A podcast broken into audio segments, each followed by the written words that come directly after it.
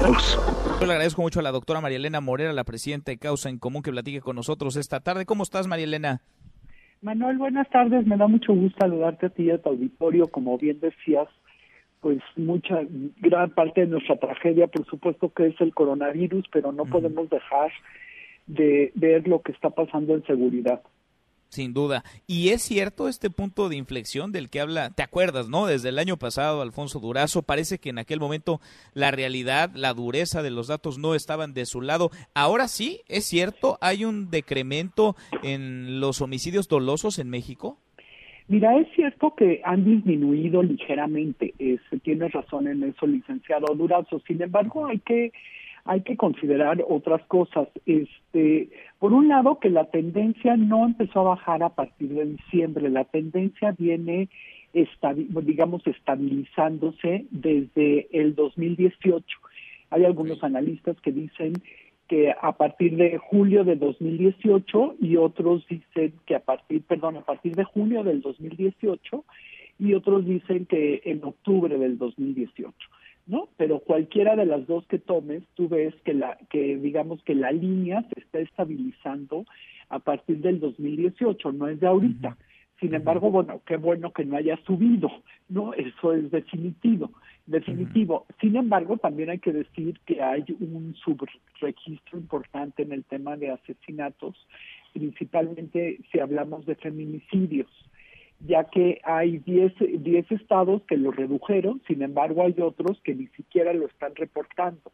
Y de hecho subieron, eh, si tú ves el número de feminicidios, subieron, pero hay estados que simplemente no lo reportan, como es Aguascalientes, Campeche, eh, Chiapas, Durango y Querétaro, Tamaulipas y Yucatán. Que es parte del reclamo, ¿no? De, de poder tipificar, clasificar como feminicidio los feminicidios, porque hay quienes de plano, pues eh, los mandan ahí al montón de, de homicidios cuando muchas de las mujeres que son asesinadas es por su condición de género, claro. Exactamente, como es diferente y es porque a las mujeres las matan por condición de género, creemos que todos los homicidios contra mujeres deberían de empezar siendo un feminicidio y ya después cuando se investigue, bueno, se puede pasar a homicidio, pero no de entrada. Sin embargo, bueno, hay estados que lo siguen omitiendo a, pesar de que ya todo el mundo lo tiene en la ley y siguen diciendo que en sus estados no hay feminicidios, cuando pues sería casi imposible decir eso de la gran mayoría de los estados. Creo que del único que podríamos creer sería de Yucatán por el bajo número de, de homicidios que tiene en general que es, es una situación pareja. Ahora, estos datos, porque el presidente se comprometió a que diciembre de este año habrá una reducción importante, ¿no? En la comisión de delitos, particularmente en el homicidio doloso. Estos datos, con los matices que ahora nos apuntas, dan a entender que va por buen camino la estrategia del gobierno. Estamos hablando de una situación que es difícil medir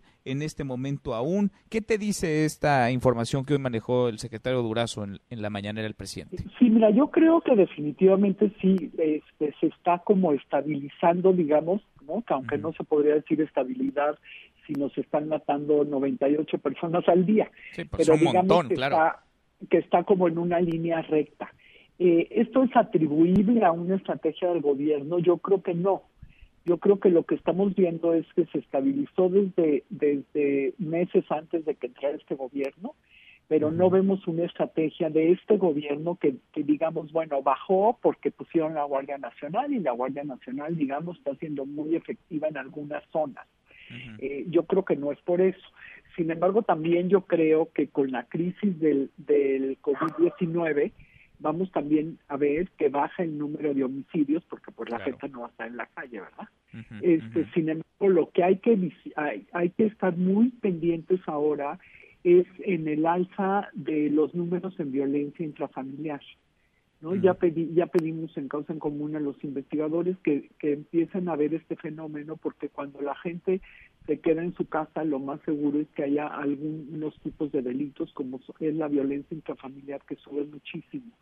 Entonces, bueno, pues estaremos pendientes y ojalá que el secretario Durazo pues sí nos pudiera explicar por qué cree él que, que esta estabilización, entre comillas, es gracias a una estrategia que ellos hayan implementado, porque nosotros ya lo hemos estado estudiando y no encontramos en dónde. Pues no, vale, la pena, sí, que, que, nos conteste, que nos responda. Por lo pronto queda ahí la pregunta en el aire, María Elena, y vamos platicando, como lo hemos hecho contigo desde hace tiempo, este y otros temas. Gracias, como siempre. Gracias, Manuel, a ti, a tu auditorio, que tengamos una buena semana. Hasta luego. igual para ti, muy buenas tardes. Mesa para todos.